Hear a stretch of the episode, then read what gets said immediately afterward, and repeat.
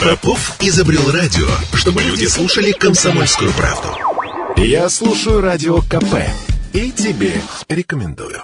Здравствуйте всем. Э, вы слушаете радио «Комсомольская правда» Ижевск. И сегодня мы вспоминаем события, которые случились 4 года назад.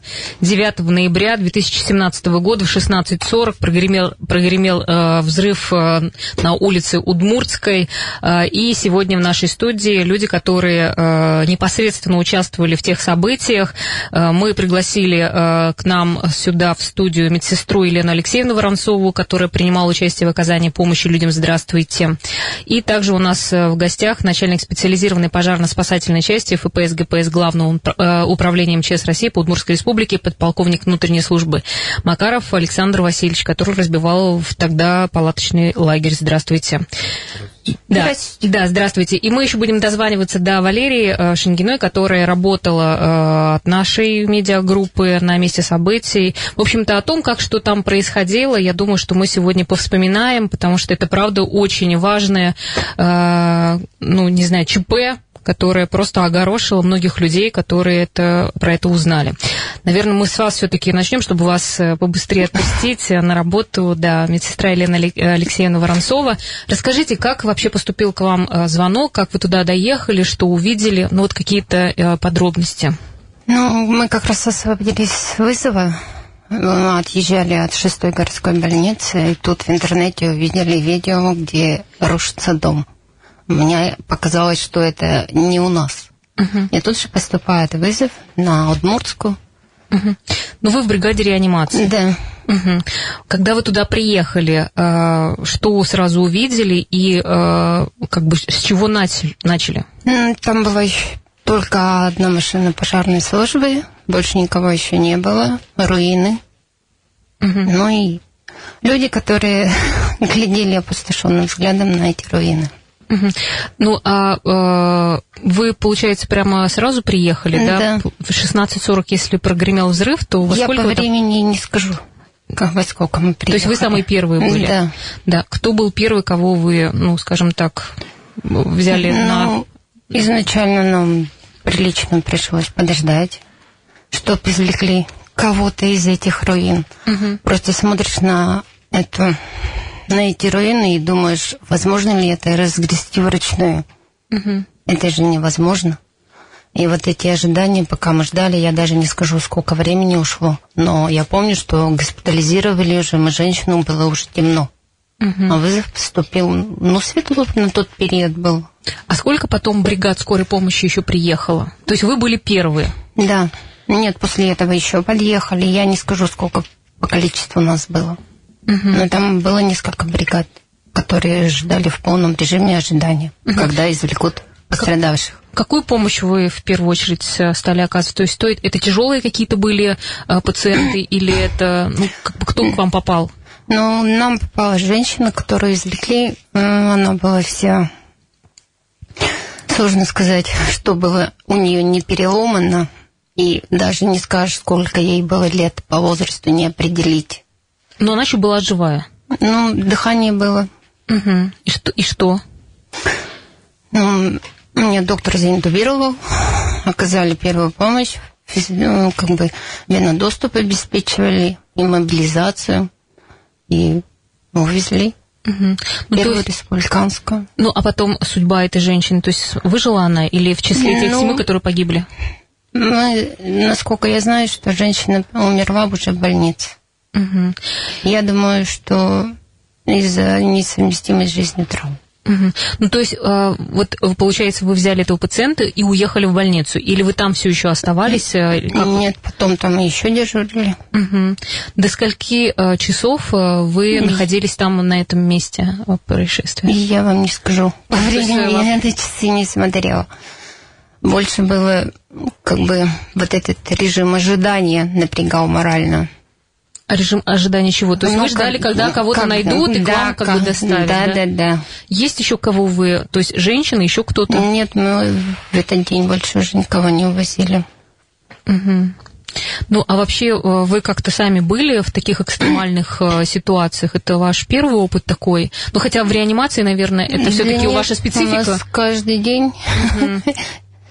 Такая может аналогичная ситуация быть. Ну, как-то, не знаю, эмоции уходят на второй план, ты работаешь на автомате. Угу. Ну, а что больше всего, какой помощи в помощи нуждались? Ну, то есть это понятно, что люди в шоке были, но и плюс э, такие серьезные ранения. Да, в принципе, люди-то как бы никто и не беспокоил на тот период дежурные машины. Угу. Все только ждали этих, э, которых извлекут из этих руин. Угу. Слушайте, а люди, которые а, тоже, может быть, э, как-то попали в это, ну или проходили мимо, или еще кто-то кто-то еще обращался за помощью? Нет, То есть вы чисто нет. работали на все-таки вот таких тяжелых нет, пациентов? чисто родственники подходили. Единственное, что мы могли с ними, только побеседовать. Угу. Вести психологическую беседу. А, хорошо. А, Александр Васильевич, а вы-то как э, узнали об происшествии, и как, э, ну, когда приехали, как вообще у вас ваша история? Ну, на данный момент я вообще находился в отпуске, узнал всю эту информацию по России-24. Соответственно, сразу принял решение, что надо выдвинуться на место ЧС. Прибыл, то есть уже работы были, в принципе, организованы, то есть уже проводилась разборка конструкций, уже личный состав техника была на месте, был, был организован и штаб ликвидации последствий ЧС, и освещение места пожара – Значит, после чего сразу я получил задачу разворачивать городок жизнеобеспечения, ну, так как э, на нашей базе, на нашего подразделения создана аэромобильная группировка. Значит, соответственно, мы привезли все оборудование, развернули палатки, организовали, значит, э, места отдыха для личного состава, для пострадавших, э, пункт питания – ну и параллельно, конечно, личный состав занимался, разгребал вот эти все железобетонные конструкции, там мебель, все в перемешку, одежда, документы, все это перебирали. Конечно, документы передавали уже из полицию, следственный комитет. Угу. То есть вы вот сказали, что где-то через полтора часа, два часа подъехали уже. Ну, а когда приехали, была ли, ну, то есть как бы какая была ситуация? То есть это какая-то паника, что, ну, пон... понятно же, что ничего не понятно. Что происходит? Был шок, наверное, минута, две. Но потом уже, конечно, пришлось просто включиться в работу и начинать действовать. Угу. Ну, а как-то э, люди, которые тоже, я не знаю, были очевидцами, они как-то ну, готовы были помочь или как-то включались ли они? То есть я понимаю, что МЧС начали активно все это э, организовывать, всю эту деятельность, а вот все остальные какие-то люди, которые э, тоже были свидетелями, они подключались или вы их подключали? Ну, конечно, стояли не все рядом. Их никто туда не пускал, потому что зона ЧС, там происходит ликвидация, там сами, наверное, представляете, по фотографиям видели, что висели железобетонные конструкции на арматурах, что в любое время они могли сорваться, упасть, и, соответственно, угу. влекло бы еще э, каким-то потерям. Поэтому была зона огорожена, никого туда не пускали, да, были волонтеры, конечно, они всегда присутствовали там, был всегда горячий чай, какие-то бутерброды, чтобы перекусить быстренько можно было, и дальше продолжать работу. Сколько вообще этот палаточный лагерь работал? Э, вот как его установили в первый день, так до конца. То есть самые последние уехали мы. Угу. Вернули палаточный городок и вернулись в подразделение. Да, а как вообще, э, то есть люди, которые, э, скажем так, жили в этом подъезде, да, как вообще вы с ними работали? То есть понятно, что те, кто э, не выжил, например, да, были погибшие, но ведь люди начали возвращаться домой и все это видеть. Вообще, что там происходило? Ну, это уже на, наверное, на третий день начали мы с ними ходить в подъезд. То есть они брали какие-то свои документы, какие-то вещи, ну, не, не габаритные вещи. То есть такие э, жизненные, важные, которые для них были где-то уход, лекарства, что-то еще было. То есть вот мы поквартирно ходили с ними вместе, нет, а я имею в виду, что вот когда в первый день, а, считайте, это было где-то 5 часов, да, понятно, что там все начали подтягиваться с работы или приезжать быстро, когда ну, узнали об этом. Вообще, а, что вы с ними делали, с этими Ну, в первый день, конечно, начали составлять списки вообще проживающих, соответственно, сколько количество человек в квартирах проживало. Ну, организовывали пункт временного размещения жильцов, угу. э, тоже совместно с администрацией. Ну и, соответственно, туда уже направляли там уже работала администрация, работали психологи, работали наши сотрудники МЧС, ну и не только, и службы, угу. полиция, Росгвардия. Хорошо. И э, к вам еще тогда вопрос, Елена Алексеевна. Э, как долго, э, вернее, еще с кем-то вы потом продолжали вообще работать э, после те, того, как э, люди, э, ну, скажем, там, с этими пострадавшими? У нас бригады чередовались.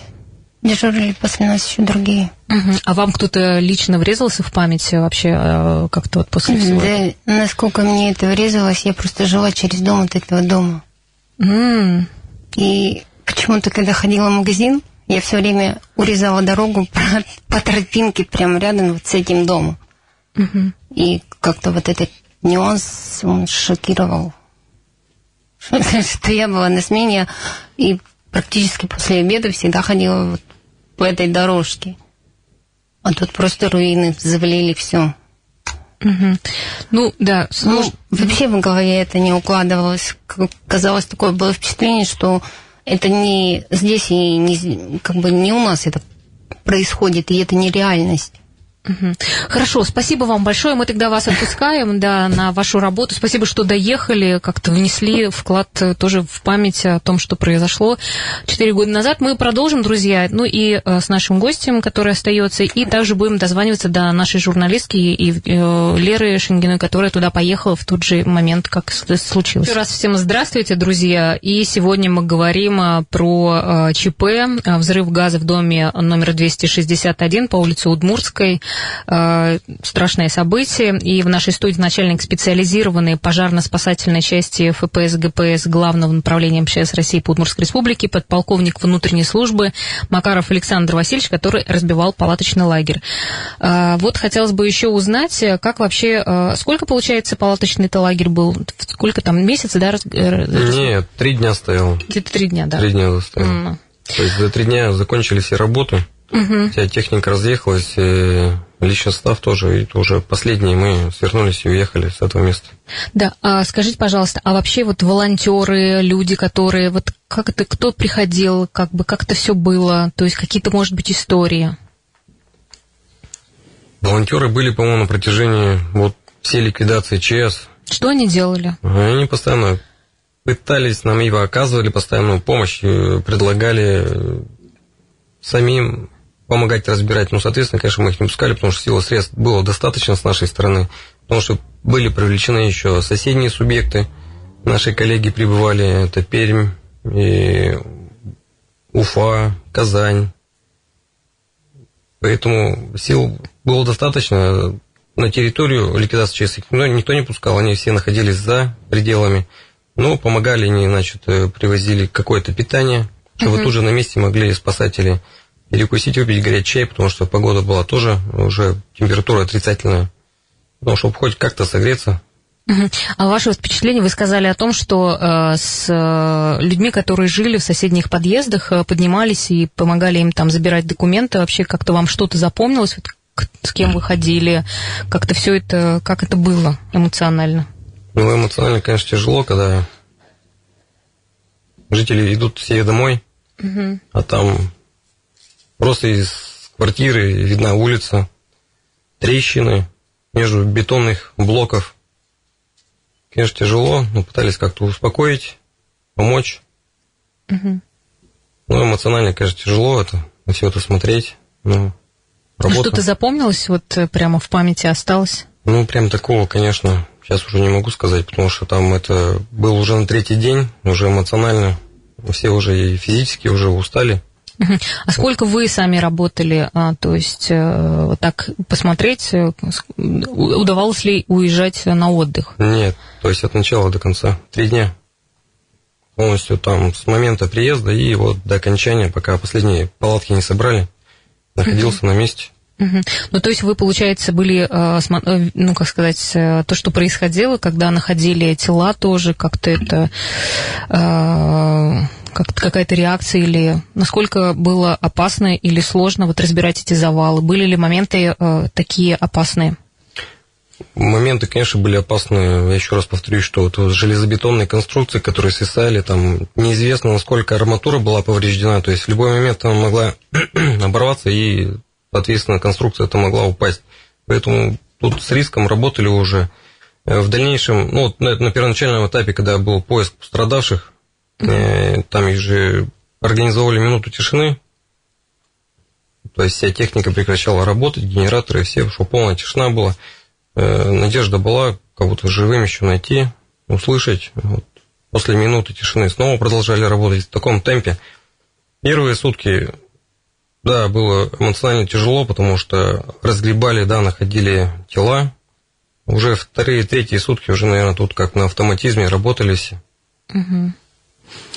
А вообще вот э, если еще говорить э, про, ну вот если вспоминать это все, э, а мы, кстати, хотели еще, у нас есть небольшой комментарий у людей, которые тоже очень много помогали и приезжали. Я знаю, что волонтеры, которые и чай наливали, и вещи привозили, и как-то предлагали свою помощь, я так понимаю. А вообще вот перед тем, как мы комментарий послушаем, много ли людей там находилось? То есть приходилось ли как-то людей убирать, просить, чтобы не, не скапливались?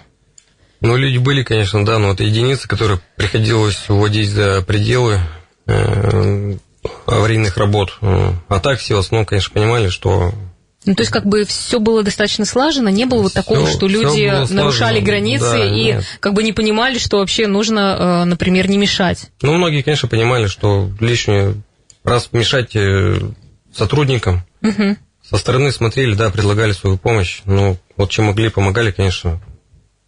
Чай, кофе. Да, вот как раз один из таких людей, Иван Губин, создатель мобильной кофейни «Кофе Роуд», он раздавал кофе, еду и чай бесплатно на месте трагедии. Мы записали небольшой его комментарий, давайте послушаем, что он рассказал. Ну, это было в конце рабочего дня, то есть мы ехали в гараж, уже машины ставить, и нам позвонили волонтеры фонда ИГГС. Э, попросили приехать помочь, потому что горячих напитков не было на месте происшествия. Решили сразу ехать. То есть ситуация э, серьезная была, как я понял из разговора. И как бы даже сомнений не было. Ну, во-первых, все было огорожено, э, было много техники, спецслужб. Видно было, что часть дома обрушена и серьезные, ну, серьезные последствия. Нас пропустили э, палатки МЧС, получается, уже сформированы. Мы в непосредственной близости были от дома бывшего и работали так две ночи. Нам все необходимое привозили волонтеры, воду, э, кофе, чай, то есть все то, из чего мы готовили. Было очень много добрых, теплых слов сказано в наш адрес в частности, и от командированных сотрудников МЧС из других регионов, от наших ребят, Росгвардии, полиция. Все благодарили, потому что организованных точек э, горячего питания не хватало. Было очень много сотрудников, которых необходимо было согревать. Ну, потом уже через полгода, наверное, благодарственные письма вручали. Да, а вы сами э, были ли уже в таких э, передрягах, если можно так сказать? Ну, такого характера ЧС, конечно, это в первый раз, такого масштаба. Да, бывают обрушения какие-то производственные здания, что там еще какие-то ангары, ну, это не uh-huh. те масштабы, которые были, конечно, в Удмуртской. Ясно. А кто приезжал из соседних республик, они а, тоже, они были подготовлены вот к этим, а, скажем так, задачам? Приезжали в основном такие же подразделения, как у нас, вот специализированная пожарно-спасательная часть, это вот где созданы рамбильные группировки. Ну и, конечно, у нас были спасатели из Красноярска. Угу. Да, там, конечно, есть специалисты, которые уже и ликвидировали такие ЧС и такие аварии. Угу.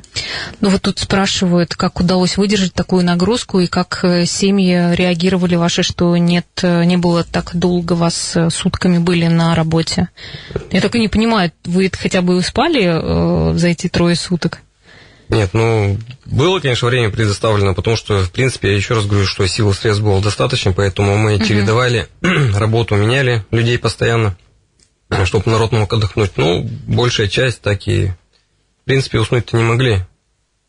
Угу. Да, лежали, отдыхали, но... Ну, а как семья реагировала? То есть... Э... Все понимали, угу. все осознавали. Угу. Что... Да, и вот смотрите, еще э, вот палаточный лагерь, там э, были размещены, получается, ну, как бы, кто работал, да, кто э, нуждался в помощи. Вот еще про волонтеров хотелось бы услышать, потому что э, очень было, э, очень чувствовалось, что вся эта трагедия, она как-то очень сплотила людей, и мы так все переживали, так все хотели помочь, и было столько много слов, и прямо Ижевск стал такой одной большой дружной семьей. Вот что еще происходило? Кто приезжал? Что привозили? Как вообще поддерживали? Ну, вот про людей хочется услышать. Ну, людей на самом деле очень много было, просто сейчас не могу конкретно там угу. про всех вспомнить. Не... Я и был на месте ЧС и ездил встречать подразделения соседних субъектов, поэтому на месте практически вот там у ограждения я не стоял. Угу. Ну, знаю, что да, постоянно подходили, приносили какие-то пакеты и с одеждой, и с едой, с горячими напитками. То есть это было постоянно, вот и было, да, отмечено, и коллеги соседних субъектов подходили и удивлялись, насколько э, все-таки население у нас сплоченное угу. и помогают друг другу. Душевное. Да, да. Душевное. Ну, а что было еще самое тяжелое эмоционально во всем, вот в эти три дня? Ну, это, конечно, первый день был эмоциональный, когда вот, да, начались вот эти вот все разборки конструкций, да, когда вот находили пострадавших, погибших. Угу. И когда уже, конечно, информацию доводили до родственников. Это, наверное, было самое такое Угу. Ну, а с кем-то у вас, ну, я так э, не знаю, остались какие-то, вот, но все равно как-то люди попали в такую тяжелую историю, да, и все равно как-то вы были, э, ну, там на месте, тот человек, который помогал, да, какие-то связи, там, не знаю, остались ли, вспоминаете ли вы вообще э, как-то после этого всю эту трагедию? Ну, лично кого-то, конечно, я не запомнил, ну, угу. Каждый раз приезжая мимо этого дома, это, конечно, картинка вырисовывается. Да. Ну и что, конечно, стоит сказать, что э, всегда на этом месте, там, где эта табличка, там есть живые цветы. Очень часто можно увидеть, и люди помнят, и правда страшная трагедия. Спасибо вам большое, что пришли, поделились, рассказали, как-то мы вместе сегодня переживаем заново и вспоминаем это, правда, ну, как бы такую историю нашу, не очень, наверное, позитивную. Спасибо большое что пришли. У нас еще есть время, друзья, и мы поговорим сейчас э, с нашей, э, с журналистом, которая работала в то время, Валерия Шенгина. Лера, привет. Добрый день. Да, Лера, очень рада тебя слышать. Э, и ты тогда работала, сразу выехала на место события, как только узнали о том, что произошло здесь в редакции. Вообще расскажи, пожалуйста, как это было? Как вообще эта новость ну, попала, что ли, к вам? Ну, это был обычный рабочий день, пока не пронеслась э, новость о том, что что-то там происходит на Удмуртской. Я не помню, вот как мы об этом узнали. Да, я просто что... сейчас разговаривала с Ириной Бурцевой, которая тоже э, присутствовала тогда, и она сказала, что была планерка, и, в общем-то, никто не сильно задумывался. Да, был обычный рабочий день. Все занимались вот какими-то своими текущими задачами, своими текстами. И вот внезапно приходит а, известие о том, что что-то там случилось, взорвалось, конечно, тогда у нас э, практически все журналисты, если я правильно помню, а, перешли на эту тему. Кто-то пытался найти очевидцев, кто-то пытался узнать у профильных ведомств э, какую-то подтверждающую информацию. А на место происшествия сразу, практически сразу отправились мои коллеги. Я, к сожалению, уже не помню, кто на тот момент. А, а около 9 часов вечера туда поехала я сменить э, коллег, потому что было довольно холодно уже, и еще не все были готовы по одежде к этому времени года. И тогда было очень холодно, правда. И вот с 9 часов вечера, примерно до часу ночи, на месте дежурила, дежурила, так скажем, я. А, мы собирали информацию, пытались узнать э, из первых уст э, новые данные о пострадавших, о погибших. Да, Лер, а скажи, вот первое, что ты, э, когда приехала на место, что ты увидела, вот твои впечатления? Нас э, пустили на вот эту вот территорию, которую огородили, да, этими лентами сигнальными.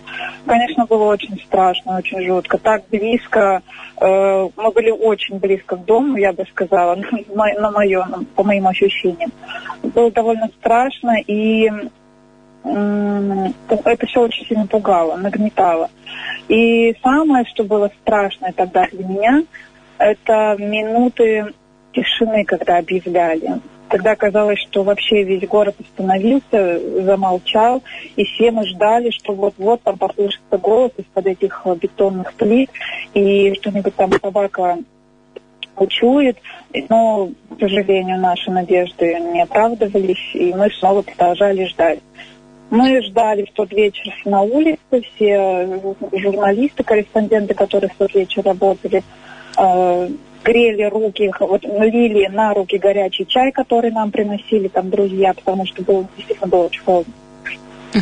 Как и много... где-то вот ночью мы разошлись. Да, а вот как много людей было? Получается, это с 9 до часу.